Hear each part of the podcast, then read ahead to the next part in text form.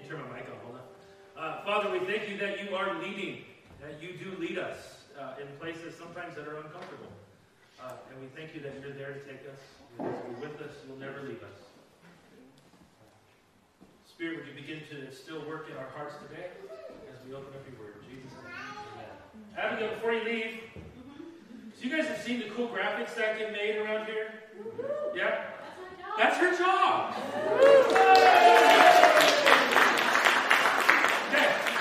So if you like them, uh, go ahead and say and, and, tell her afterwards. But wait, they, wait till you see the next one with the fruits of the spirit. It's it's my favorite one in the last seven years. my, my coworker, graphic designer Jeremy. Yeah.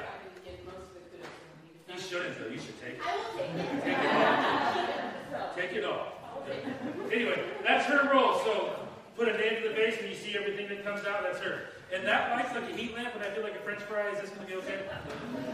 French fries sound delicious. Uh, one time, I was interning at a church, and as an intern, you got to go on all the uh, trips for free. You didn't really get paid, but you got to go on all the trips for free, which I tried to explain to my dad was a good thing, uh, but he, he didn't go for it. And uh, but I was still the intern, and we got to go to the Colorado River. Uh, have you been there before? You go up to Lake Mead and we were on a there were about four houseboats and we were just tooling around going all through all the things and we got to a point where we we tied up to a, a beach and uh, we that's where we camped for a couple days but off to the north of the beach you can take one of the houseboats up and drop anchor and then there's a cliff that you can climb up and jump off and two of my friends, Andrew uh, and James. James lived in Hawaii, and Andrew was Canadian, so he's already a little bit kooky up there, right? And so, sorry, Canadians, but you'll get it. Uh, but he, he goes and they, they climb up to this top of the cliff. It's like 30, 35 feet. I don't know. I'm terrible judge at distance. And uh, it might have been less, but it, look at least that. It was bigger than a two story house. And so, and they get on top of the cliff and they don't even look down. They just run and fly off and they're like swan diving, they're flipping, and they hit the water, and they pop back up, and they're like, "This is awesome!" And then they go back up and do it again, and I'm sitting in the houseboat on my chair, going, "That looks fun. I think I want to try it." And so they show me how to climb up, which is that's the most amount of hiking that I'll ever do. Is I climbed up to the top of that, and I I, I stood on the edge, and I'm, I'm looking down, and the houseboat looks like a micro machine. It didn't, but I'm just looking down, going, "Yeah, I can do this." And I get back and I'd be like, I can't do this. Meanwhile, Andrew and James are just, they go, as soon as they hit the water, they'd be up there and they just keep going and going and going. And I looked at them and the fun that they were having, was like, I want that, but it's gravity. And then there's this fear of like, there's a whole bunch of people on the houseboat watching. What if I screw up and I do a 30 foot belly flop? And they get soaked like Shamu, right? That's what you're all thinking. I get it. But yeah, what if I did that? Oh man, this is just no way. And then I get the courage and go, uh, no. See, I was afraid, and my obsession with me falling and landing on something, because it just wasn't what I could see, which was just water, my mind goes to all the things that they don't see. Like, are they specifically aiming for someplace on the water that if they that if they were like two feet over to the right and I'm two feet wider than them, if they're two feet over to the right, they hit a rock and then they're impaled. And this is what I, this is my head going. Like, I'm thinking of everything that I'm not seeing, and then I'm I have this thing where I can I can imagine the news headlines. It's like uh, swimmer impaled on rock after cliff diving. You know, and we all go, oh, that guy. I was afraid I was going to be them. Film at 11, and it's gruesome. You know, the, I, I don't want to be that guy. But they kept jumping and jumping and jumping, and I don't know if we were meant to do that. Uh, if we were, we would have wings or extra flap here, so we have like the squirrels do, where we can float. I, I, I sat there, and every time I couldn't get past the jump. I wanted to jump. However, my obsession with my safety kept me from taking the leap and experiencing what I truly wanted. This is our last week in the three week series we've been doing called Be Thou My Vision. There's Abigail's graphic. But about how God is the vision of what we're, what we're doing around here. and how God is the vision of our lives. For the first week, we talked about how God is still speaking to us. It was over Pentecost, and how the Spirit spoke on that day and shot the church out, and we sang about it. And the church took off like a fire. That was the first one. And, and, we were warned not to be distracted by nostalgia the way things used to be, and not to fall for the imposters, the, the, the, the, thoughts that are trying to break into the church and destroy things. We were warned about that. That's the warning we look at. The last week we talked, and if you were here, y'all did most of the talking, but we circled up. It was an introvert alert. Don't worry, introverts, not coming again. But we all talked about times where God broke into our story. We talked about the altars in our lives places where we can go, yeah, God met me in that place, and I never even knew it. Or God did a powerful work, and we shared stories of faith. Because in our faith life, there's going to be times where God's going to show up, and we need to remember that. Because the next trial we get to, we need to remember how God showed up in the last trial, because that helps us get through. Today, we're going to look at one of the interesting stories in the Old Testament. I love the Old Testament. I can say they're all my favorite, but this one's up there. I said it was my favorite last night, and Carrie goes, You say that about every time you talk about the Old Testament. It's true. I do. Uh, but this one, we can learn so much from it. There's a lot here. There's a song that used to go with this story, and I asked Carrie if I should teach it to you, and she said no. It's uh, many of you grew up in, in Sunday school. It's uh, there's motions. Okay, it went. Twelve men went to spy on Canaan. We know this one. Ten were bad. Two were good. No? Okay, I'll keep going. What do you think they saw in Canaan? Where ten were bad and two were good. Some saw giants big and tall. Some saw grapes as big as a ball. Some saw God was in it all. When ten were bad and two were good. Don't you guys want to know that song? So good. I almost sent it to Abigail this week saying, Could you? But it's not a good. But anyway, it's, it's a great song if you want the link, I'll send it to you. I found one this week of a choir singing it, and it was all in the round. I was going, oh, this is even better. I'm not a fan of chorale singing, but like if they do that song, I'm going to come to your concert. And so, uh, but this is what this is the story. These 12 spies were sent to, to look at the land that God had given them. But their obsession with their safety kept them from living out God's vision. So if you have your Bibles, turn to the book of Numbers. I have Numbers here in this Bible. Numbers, Genesis, Exodus, Leviticus, Numbers. If Genesis is the story of how we all get here, Exodus is the story of how the people of Israel got out of, uh, of slavery in Egypt. Leviticus is how they're supposed to now live as people of God, as priests of God. Uh, Numbers is the story of them wandering in the desert. Now, have you ever heard this that they didn't have to wander for 40 years? They were in the desert for 40 years, but they didn't have to be there. So here's what happens if, we, if you read in your Bibles the fourth book of the Bible God rescued them from Egypt. Hi, Jen, what's up? Oh.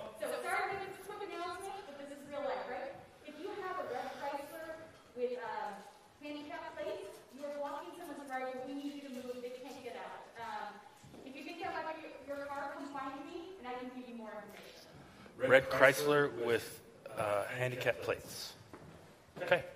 If it's not one of us, sweet. Way to go. Good parking. We live in a neighborhood. This happens often, uh, unfortunately, and we're the first ones to get asked about it because we have the most people in our house right now.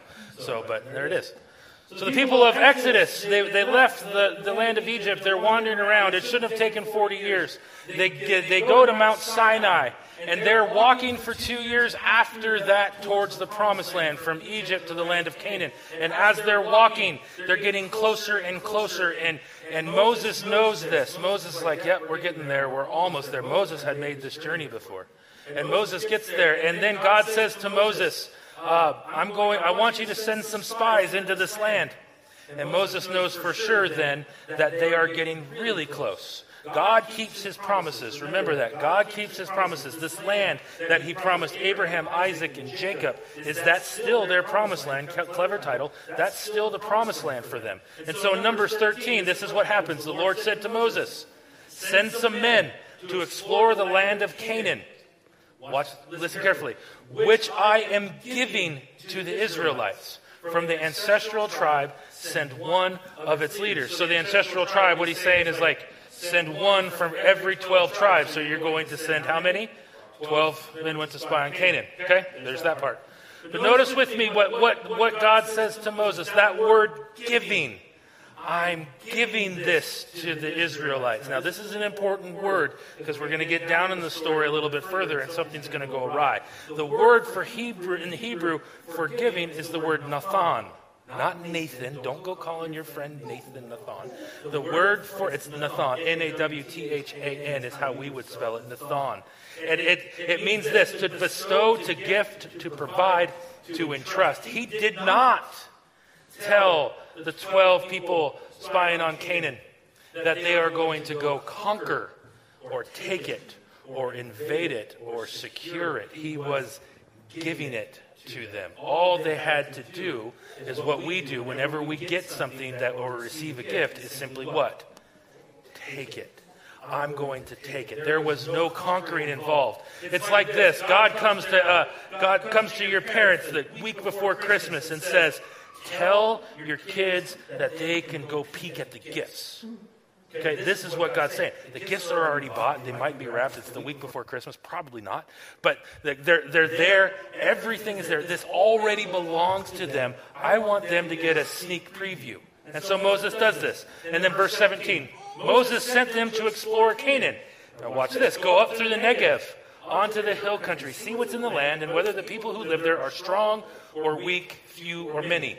What kind of land do they have? Is it good or is it bad? What kind of towns do they live in? Are they walled or fortified? How's the soil? Is it fertile or poor? Are there trees in there or not? Do your best to bring back some of the fruit of the land. It was ripe season for grapes, and they have been eating quail and manna for two years. Okay? Uh, so, in other words, Moses said, Go peek at it, come back. And they do. They're gone for 40 days. They're exploring their land. When they get back, and Numbers tells us they return with a cluster of grapes so big, as big as a ball, like the song says, right? There's that part. They come back with the grapes as big as a ball. They had to carry it on a pole between the two of them because it was so big. They brought back pomegranates and figs. Essentially, what they brought back was verifiable evidence that God keeps his promised land, or his promise through the promised land. The land they were going to was sweet. Now imagine this. Put yourself in their tents for the day. You have been wandering for years, eating the same thing every day, and you come out to the door of your tent and you're standing like this, and you see figs. I don't know if you like figs, but if you've been eating manna and quail for two years, you like figs.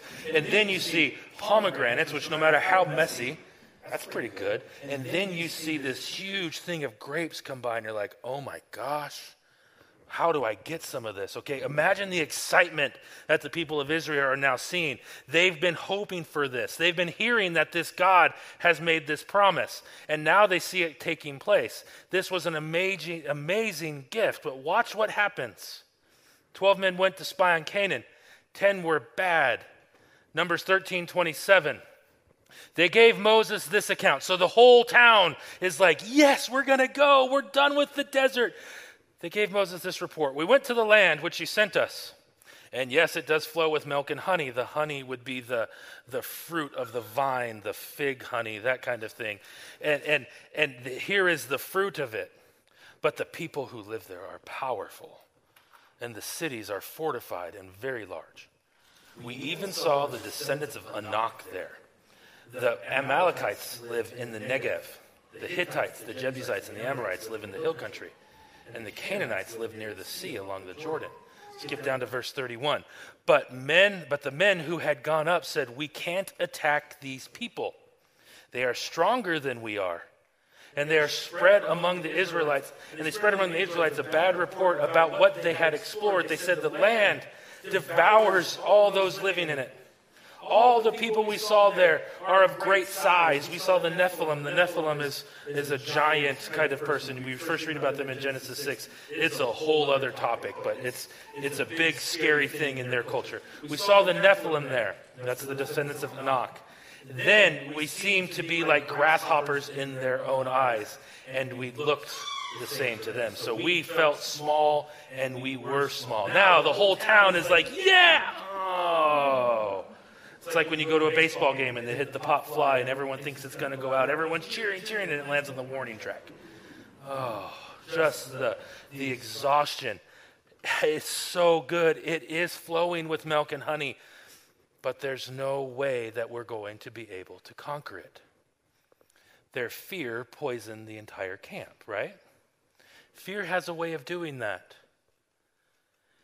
If you're afraid and you start talking all about your fears, what happens to the person you're talking to? They get afraid. Fear is a highly contagious disorder that we all have. And look what happened to the entire camp. That night, members of the community raised their voices and wept aloud. All the Israelites grumbled against Moses and Aaron and said, If we had only died in Egypt or in this wilderness, why is the Lord bringing us to this land only to let us fly, fall by the sword, our wives and our children will be taken for plunder? Wouldn't it be better to go back to Egypt? And they said to each other, We should choose a leader and go back to Egypt. Now, 10 spies went to spy on Canaan, 10 were bad. Do you see why they were bad? God had made this promise to them This is your land. I'm giving it to you. What did the spies report? There's no way we can conquer it. Who said anything about you conquering?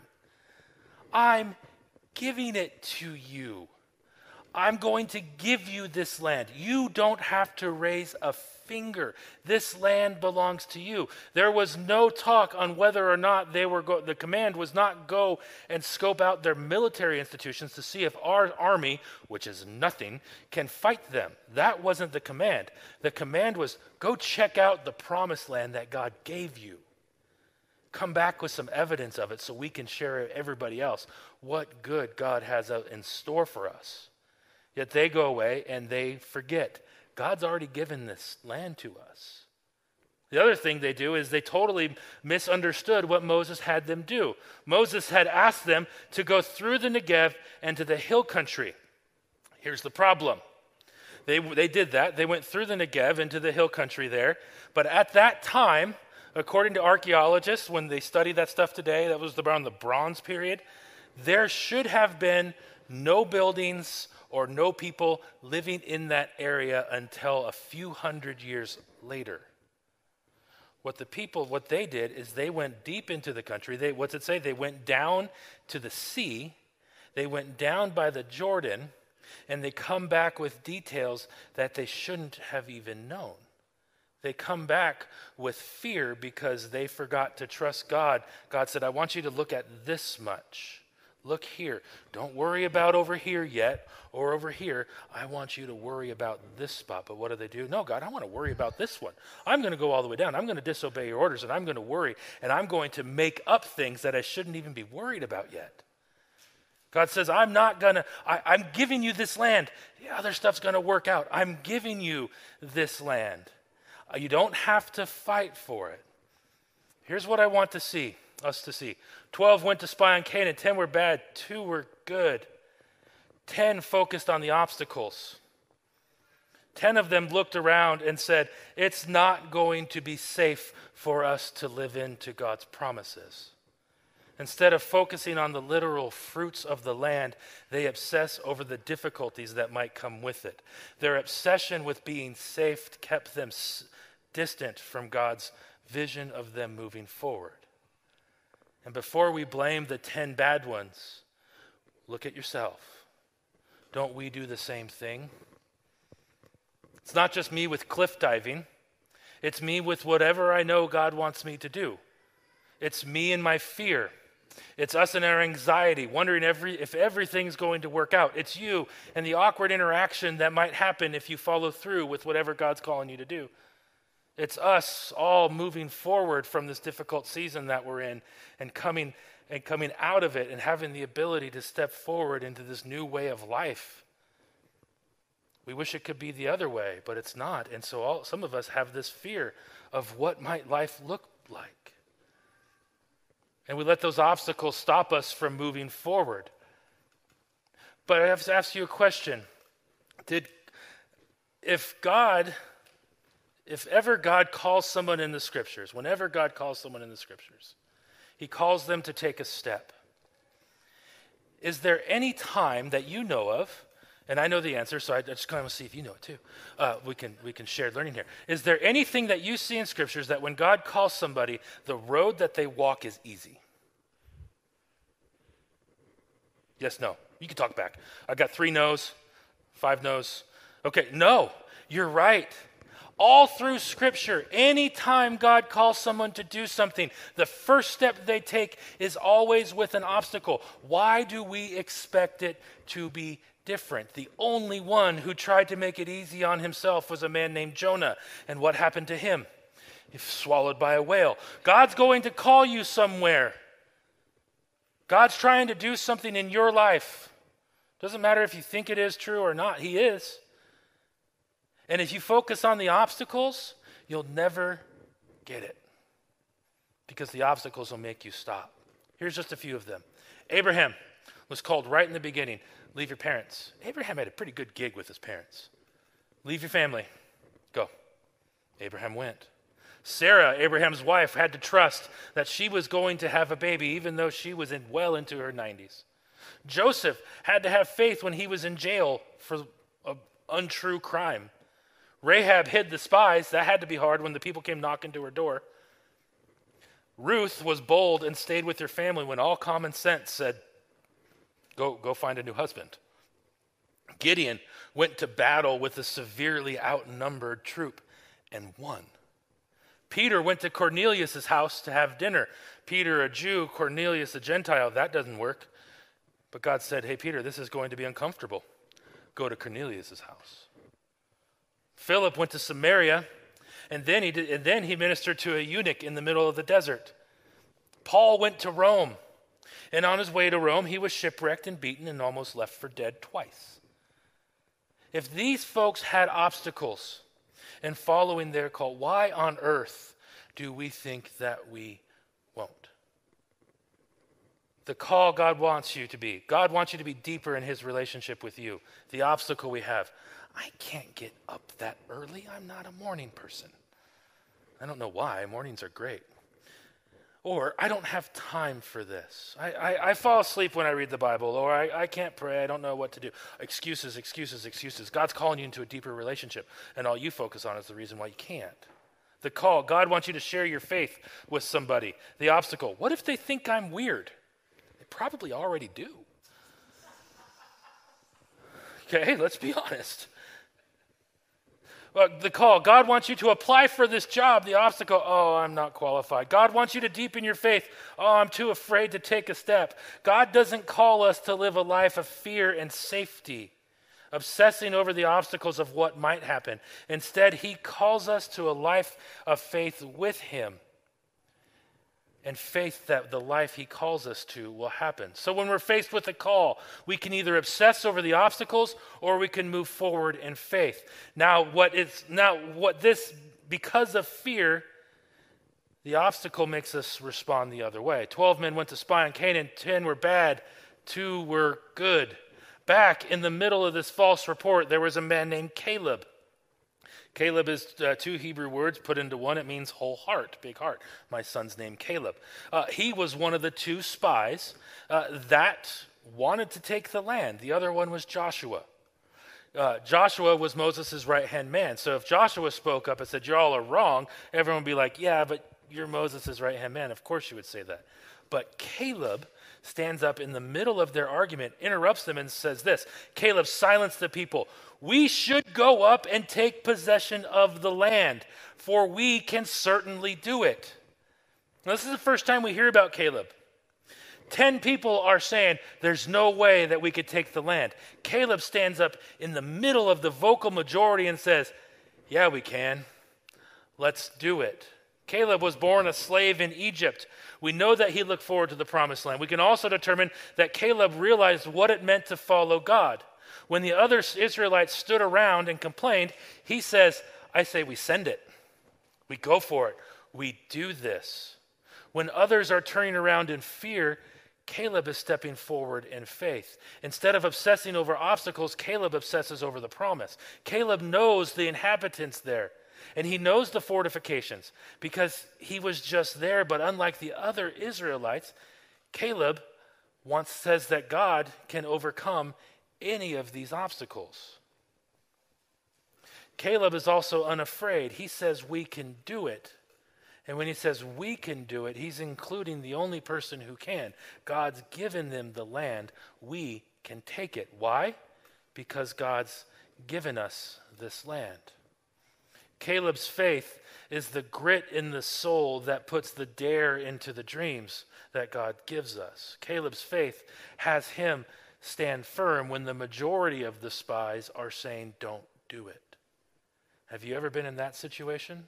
Everyone around you, we called it peer pressure when I was in DARE, but have you ever been around there? Everyone's telling you to do something and you know what's right. It's going to be a whole lot easier if you go along with them, yeah? Because if they're all saying, if there's 10 people around you and they're all saying, we don't, we don't, it'd be easy to go, yeah, maybe we shouldn't.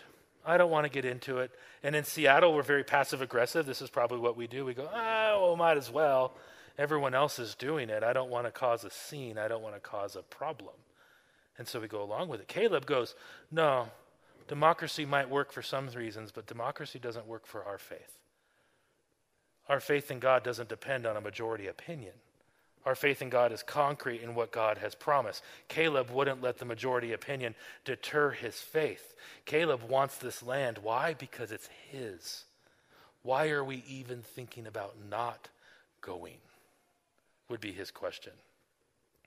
However, that day, Caleb's faith was drowned out by the majority. Where Caleb tried to encourage, the majority seemed to depress. Where Caleb tried to paint a picture of possibility, the others painted a picture of Jurassic Park, where they're going to be hunted down by T Rexes and they were just grasshoppers. In these two attitudes, Caleb versus the 10, we see the two basic postures that are exemplified all throughout the Bible of what our faith should be.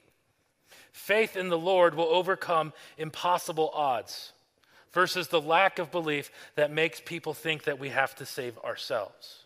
Those are the two postures. Faith says, God said it, I'm going to go for it. God promised that to me, I'm going to go there. God's called me, there's a whole bunch of stuff in the way. It doesn't matter. God's calling me there. I'm going to go. That's one posture. The other posture is I have no power besides myself. I have to save myself. There's no way I can beat that army, so I'm just going to stay safe. Faith is the courage that conquers. Disbelief is the cowardice that correctly assesses the impossibility of a situation, but forgets to include God into the plans. Thereby, you snatch defeat in the jaws of victory. God had consequences that day. Hey, this land is for you. We can fast forward this. It took two years to get here. I've, we've, you're ready to go into the land. Spies go in for 40 days. They come out. 10 bad, 2 good. 10 say no. They all go with them, and God says, okay, if this is how you want it, I, you see where I'm leading you, but you're too afraid to jump off the cliff to live the life that I have for you. So here's what's going to happen one year for every 40 days that you were in the land, you will wander the desert. And the whole people of Israel go, Oh. You see, their lack of movement, their fear caused them not only to, to wander the desert, but watch what happens. Not one of you will enter the land that I swore with uplifted hand to make your home, except Caleb, son of Jephunneh, and Joshua, the son of Nun. The two people who overlooked the obstacles, who looked past the obstacles to see what God can do, were the only ones to experience God's promise. As for your children, Numbers says, that you said will be taken as plunder, they're going to enjoy the land that you rejected. Your lack of faith and your fear that your children and everything about you is going to be wasted away, they're the ones that are going to enjoy the land. But as for you, your bodies will fall in the wilderness. Scriptures say this that the next night there was weeping and wailing throughout the camp. And you can imagine why. Their lack of faith caused them to miss it. When we allow our fears to distort God's vision, we'll never be able to step into his promises. But if we allow faith to be our guide, our lives will be blown away by what God can do, even amongst our obstacles. So I'm standing on top of a cliff. My friends are jumping off. It was terrifying. So I closed my eyes, and I think my friend Andrew pushed me. Once I hit the water, I came back up, and I couldn't wait to do it again. And I did it again, and I did it again. Luckily, there was a little kind of a rock stairway, so I didn't have to do any kind of rappelling.